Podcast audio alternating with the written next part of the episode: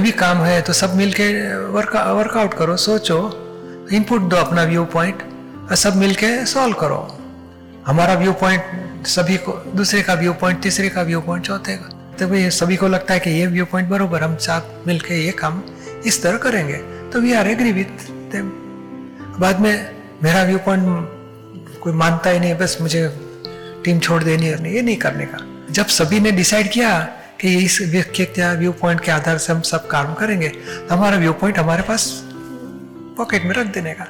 अभी हम उसके साथ ज्वाइंट होके काम पूरा करेंगे। बाकी काम बिगड़ गया अच्छा हुआ, हम सब साथ में है पूरा करेंगे। बिगड़ गया तो वापस रिसेट करेंगे। तब अपनी बात याद नहीं करें, मैंने तो ना कहा था, ये नहीं करना चाहिए। नहीं, वो बात ही याद नहीं करने का। अभी वापस कैसे सॉल्व करेंगे?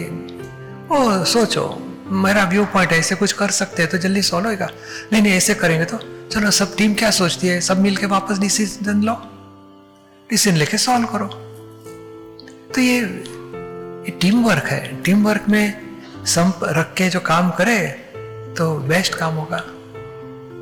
तो फिर हम साथ में मिलके क्यों ना करें? और व्यू पॉइंट डिफरेंस रहेगा। हमारा view point all the time agree नहीं हुआ तो दुखी नहीं होना है। चलो, हमें तो नया सीखने मिला। सीखेंगे। और क्यों नहीं एग्री होते तो भी समझ स्टडी करेंगे। हाँ ये प्रॉब्लम आ सकता है, बरोबर है। चलो, ये तो इजी हो गया। हमें नया ज्ञान मिला, नया अनुभव मिला। डेवलप करेंगे हमारी शक्ति।